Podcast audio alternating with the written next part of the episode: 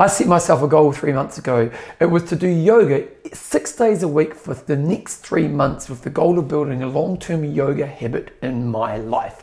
And it's now about three and a half months from that moment, and I've achieved this goal. So, today I want to share the five things I did to bring a new habit into my life and to sustain it for the long term.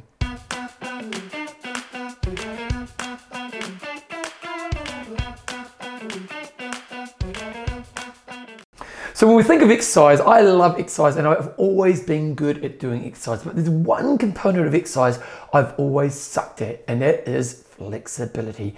Cardio, strength, explosive work, any other type of exercise I, I, I spend time doing each week. And flexibility has been that thing in my life that I've never really, I've never actually really did, other than when I do a stretch at the end of a class. And it's always been that thing I know I should do, but I never get around to doing it. In the last couple of years, as I've aged, I've started to get some issues with my body, which have probably been the effect of me never having flexibility in my life. So at the beginning of July, I sat down and I thought to myself, I want to set a goal of trying to do yoga six days a week for the next three months with the idea of building a yoga habit into my life. So I'm going to be looking after my body and creating more flexibility, more body care work in my day, which is better for my long term body. Now, I didn't want this goal to be one of those goals that I start with good intention and end up quitting within the first week or two, which we see a lot with people with exercise habits, as they have a good intention of, of achieving a fitness goal. They start really well and then they fall off the wagon. So I had a kind of a five tier approach to how I was going to achieve this goal. And because I've achieved this goal and I've continued on doing yoga, I want to share the five tips with you. So, tip number one, and me bringing or, or advice that I've gained from this was I had to understand my why. In the past, doing yoga or doing stretching was something I knew I should do, but I never got around to doing it. And because I knew I had to bring it into the long term right now, I had to shift my why of doing the yoga. And I'm going to be honest, I'm now 46. My why of doing yoga in my day is I want to move how I love moving for as long as possible in my life. So, the injection of a body care process like yoga every day is a really important piece to put in place.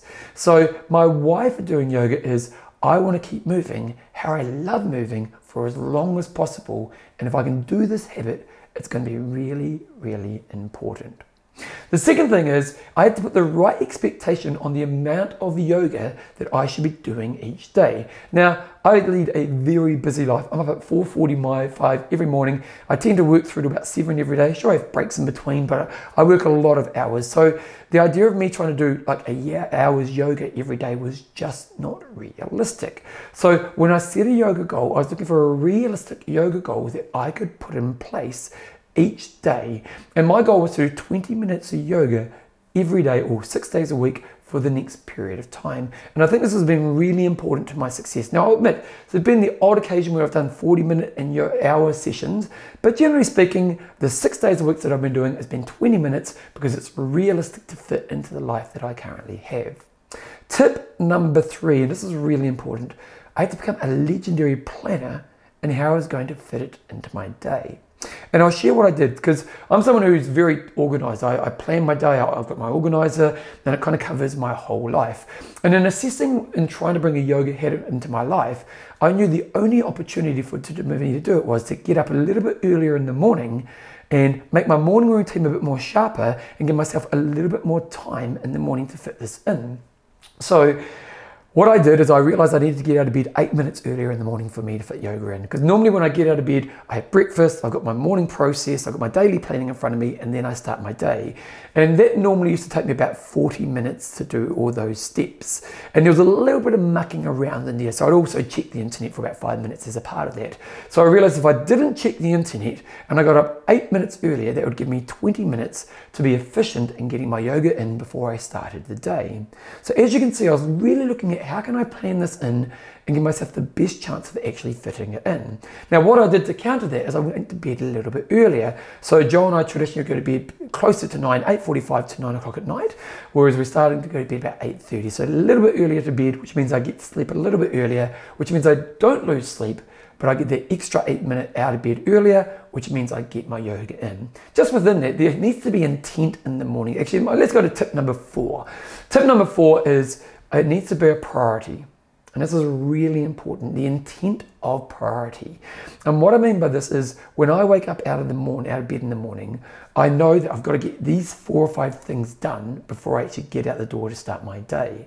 So there's a real sense of prioritization of these things as I get done. And the way I've structured my morning, I just don't have much time to muck around. So I, I don't have time to look at the internet as I start my day. So I get out of bed, come into the kitchen, have my breakfast, come and do my morning process, and then do my yoga, and then I'm out of the door.